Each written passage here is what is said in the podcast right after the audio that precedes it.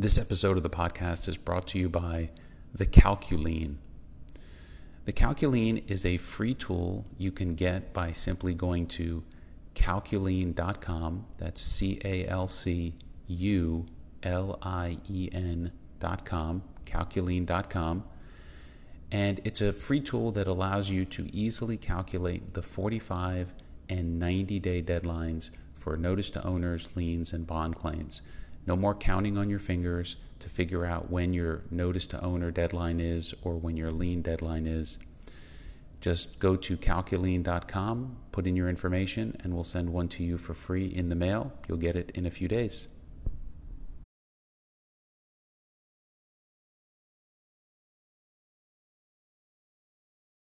Good morning, everybody. This is Alex Barthet.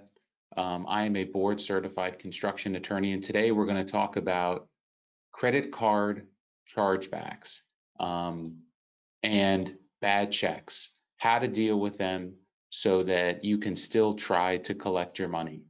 Um, we are missing Ariella Wagner today and the great folks at Sunray Construction Solutions who brought you this seminar, um, but her contact information is there. If you have any questions, I will show it again at the end of the presentation.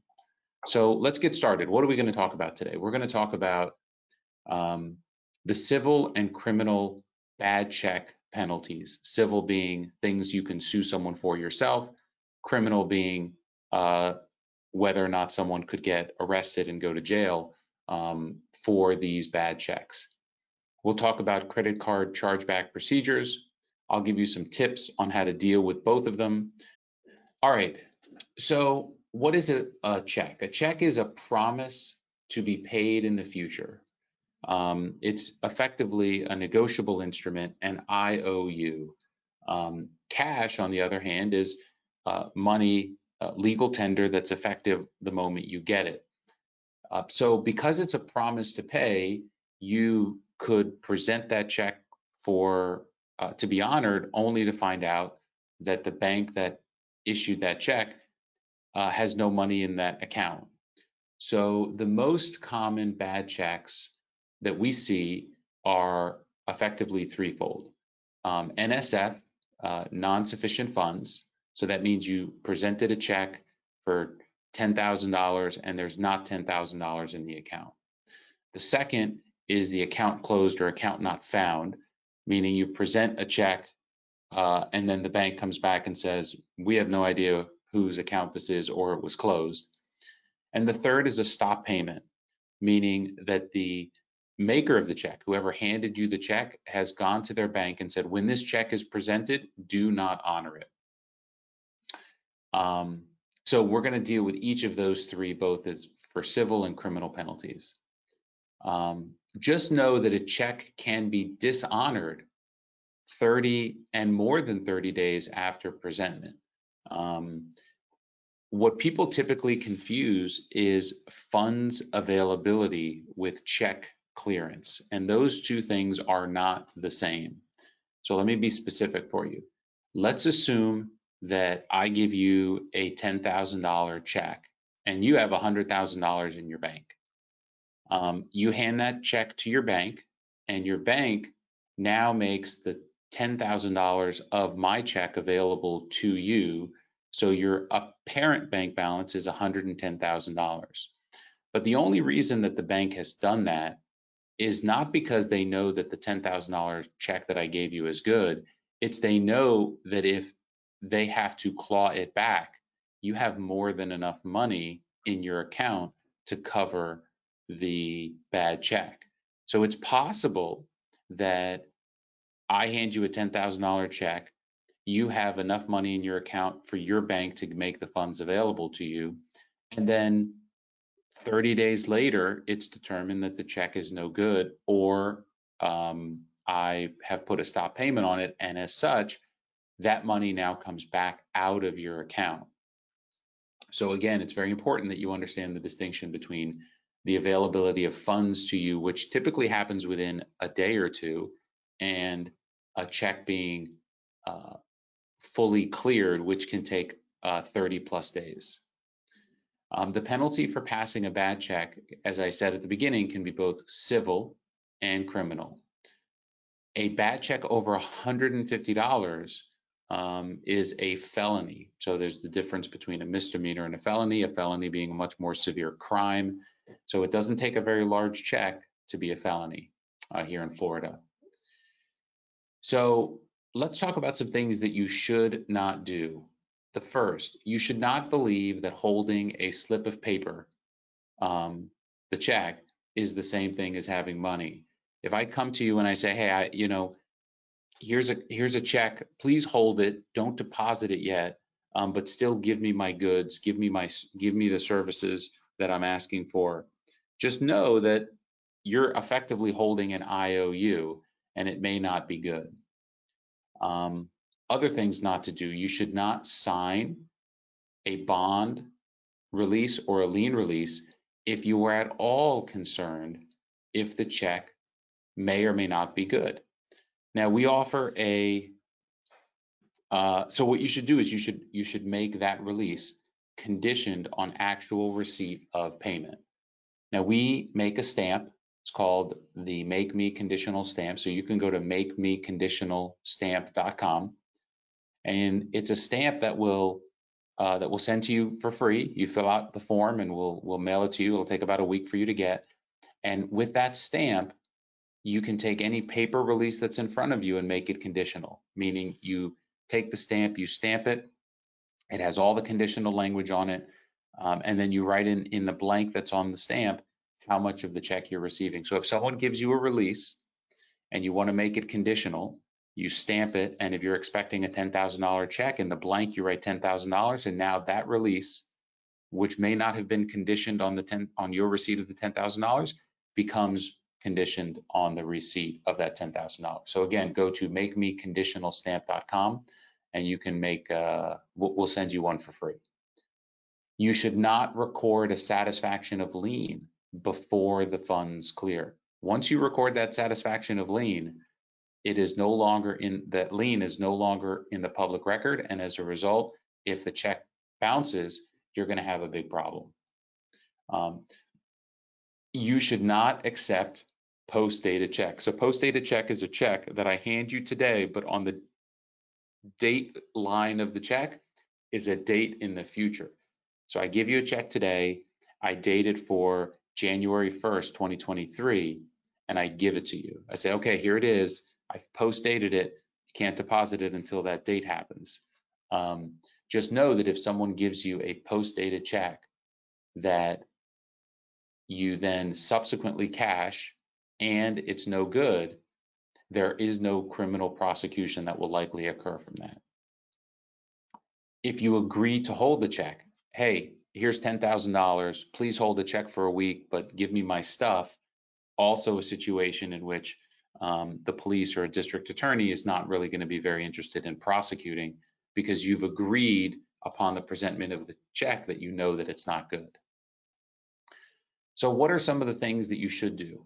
Um, when you accept a check, if you wish to assert um, any criminal penalties if the check is not honored, you need to follow all of these steps. Meaning, if you don't follow all of these steps, someone gives you a check and it's no good, more likely than not, the police or the district attorney are going to be uninterested um, or legally prevented from pursuing any criminal penalties against the person that gave you the bad check. So if if you're accepting a check in person, you need to obtain the following information from the check presenter and write it on the check itself. The full name of the person, the home address and phone number of the person, the place of employment and sex of the person, date of birth, height, driver's license, or state identification number, specifying the state of issuance. Now, I've been doing this a long time. I, I don't see anyone putting all of this information on the back of the check um, when the check is presented. It's a lot of work. Um, but again, just know that this is what the district attorney or the state is really going to want to see if you intend on prosecuting someone for giving you a bad check. If you accept checks in the mail, the receipt of the check must have an original contract, uh, order or request for services for which the check purports to pay bearing the signature of the check signer. Meaning, if you're going to have, uh, if you receive a check in the mail, you need a written agreement with a signature, and that signature needs to be the same signature of the person that handed you the check. Um, if the check is returned or marked by the bank as NSF, not sufficient funds, or account closed, um, then you must send the following written notice by certified mail. Um, notice that a stop payment is much harder to prove criminally um, than an NSF or account closed check. So here's a copy of the um, notice. And in essence, what this notice does is it says, uh, we notify you that you gave us this check numbered such and such on this date, uh, payable to this person, and it was dishonored. Pursuant to Florida law, you have 15 days to make good on the check, and you must pay an extra fee. And there's a little formula on how much of an extra fee they have to pay, depending on the value of the check. And then it warns them that if they don't make good on this check within that 15 days, that they may be criminally prosecuted. Now, we're going to send everybody a copy of this presentation um, afterwards, so you don't need to take notes, you don't need to take a picture of the screen. Um, we will send you all of this information. Um, and as well, we have our emails at the beginning and end of this presentation, which I'll show you again. So if you have any questions or want another copy of this, just email us and we'll send it to you. So after the expiration of the 15 days, if you're still not paid, then you can report the matter to your local state attorney's office. Um, they're going to want to see a copy of the check that was dishonored, as well as a copy of your letter and certified receipt that it was in fact that that your notice was in fact delivered. How do you find who your state attorney is? It, you can just Google your city and state attorney's office, and it'll find it'll connect you to the most um, to, to, the closest state attorney to you. Um, you want to look for the bad check or worthless check division um, because obviously the state attorney deals with lots of different criminal activities. So you want to get right to the people dealing with bad checks or worthless checks.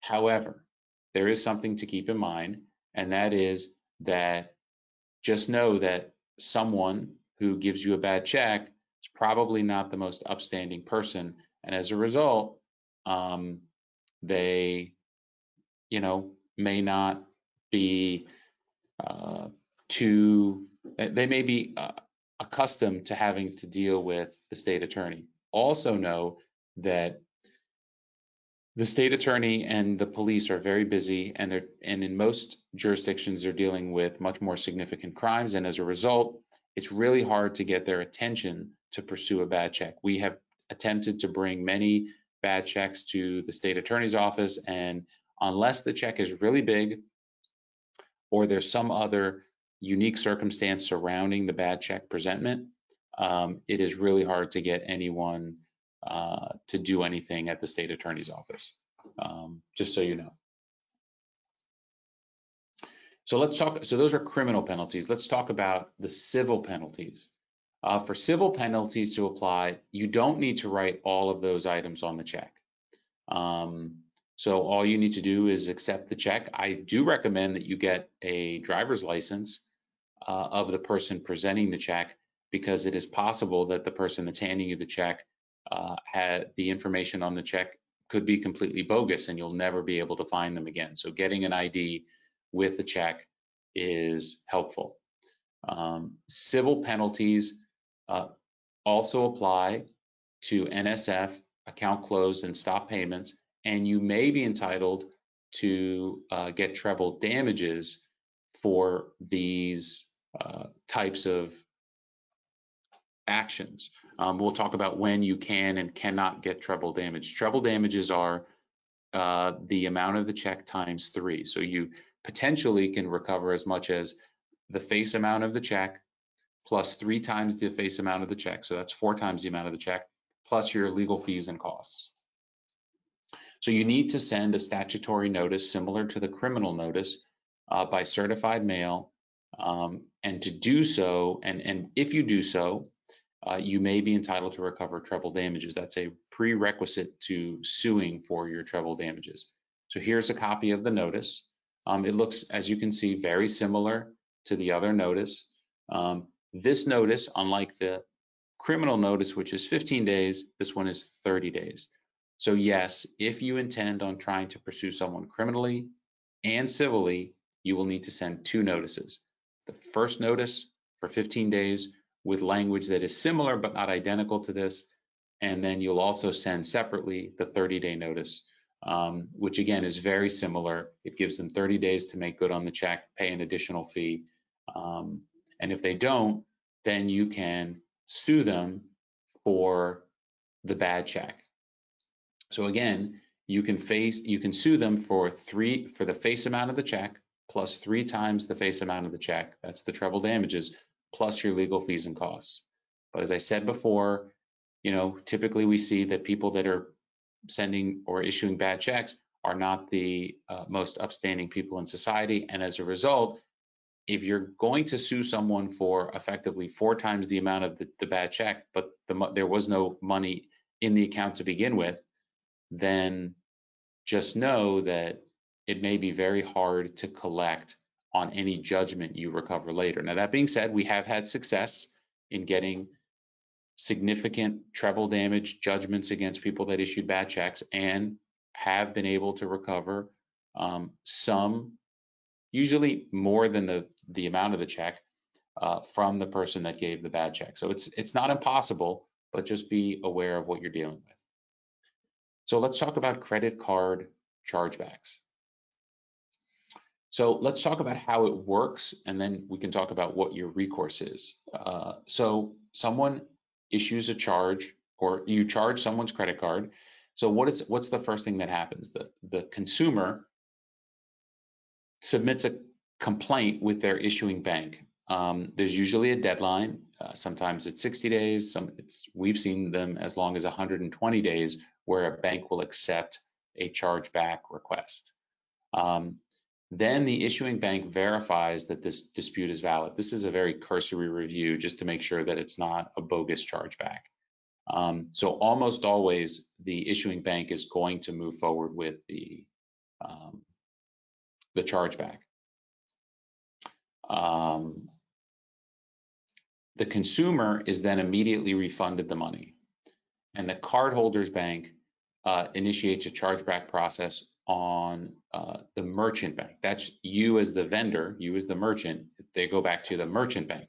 So now the cardholder's bank goes back and says to the merchant bank, okay, we need our money back. Um, so now the merchant bank is going to verify the request and conduct its own investigation. Again, this is just very cursory, just making sure that the most basic I's are dotted and T's are crossed. Um, that it's not determining who's right and who's wrong, so it's it's most likely uh, that the chargeback is going to keep going through this process. At some point, the merchant bank is going to contact you, the merchant, um, and tell you that, okay, we've got this chargeback and they're going to request information from you. Um, again, it's possible that the chargeback is deemed invalid by the merchant bank and you automatically win. Again, this is rare because it doesn't take a lot to issue a chargeback and have the process move forward. So if the chargeback is deemed valid by, by your bank, the merchant bank, then you will be asked to provide documentation to dispute the chargeback. This is when you get to tell your story.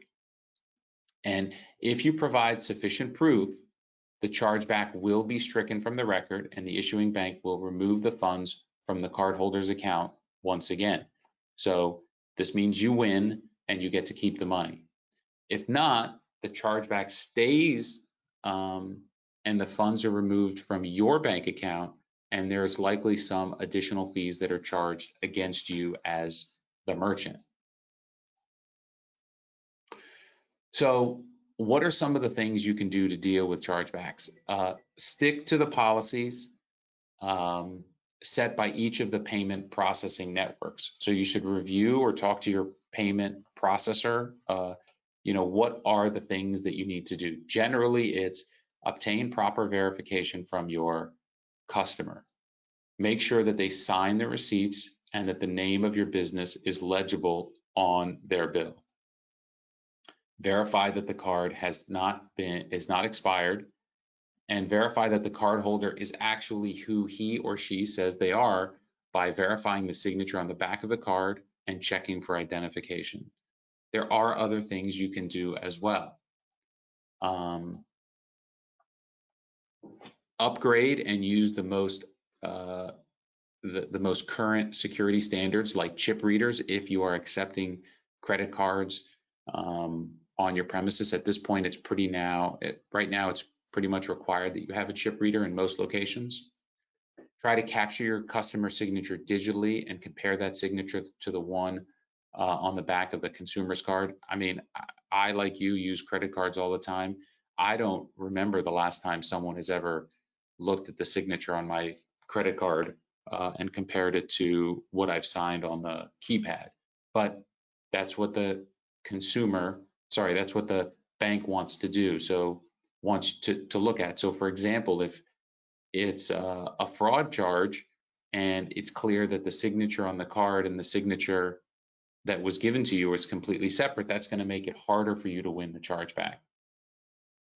Um, the other thing that I would tell you is probably the most and most significant and effective way to protect yourself is having strong terms and conditions of sale that outline the exclusions of your product or services um, that usually are the basis for a, a consumer complaint. So, for example, um, if you have a terms and conditions in your agreement that say all sales are final or returns only in 30 days, and then they make a chargeback that are that's in violation of those terms, it significantly increases your chance of winning the chargeback because it's an easy decision for the um, uh, merchant banks and the cardholder bank to determine, right? It all sales are final. They're looking to get their money back, and as a result, that's a violation of your terms of terms and conditions that the customer signed. So you would likely win that um, so long as you delivered the product that you said that you were going to deliver. So having strong terms and conditions uh, that the customer signs at the point of sale um, or that are part of your contract go a long way at uh, winning a chargeback. Um, if you have any doubt, you know, you could get a check, you could get a wire transfer um, if you're concerned about chargebacks. Uh, always make sure that you are protecting your lien and bond rights, even when you accept credit cards. Um, and be very, very careful about signing a lien release if you are concerned that you may get hit with a chargeback. And again, one of the things you can do is use a conditional release as part of your uh, as part of the process of accepting the payment. And then again, never record a satisfaction of lien in exchange for a credit card payment or before the funds clear, right? So you record a lien, the your customer says, "Oh, I'm sorry, I'll go ahead and pay you." They pay you with a credit card, you satisfy the lien, and then 30 days later they charge back uh, on your credit card, and now you have a problem. You have given up your lien rights; those will never come back, and you are now going to have to um, sue your customer to recover the money. And just know that even though you may go through and lose a credit card chargeback process. That does not mean that you have no other rights. Um, we have many clients that are the victims of improper chargebacks. They lose the chargeback, but then they hire us to pursue the debt because um, they're still entitled to be paid. So you can still sue your customer in court, even if you lose the chargeback and they may still have to pay you. So don't think that the chargeback is the end of the end of the road.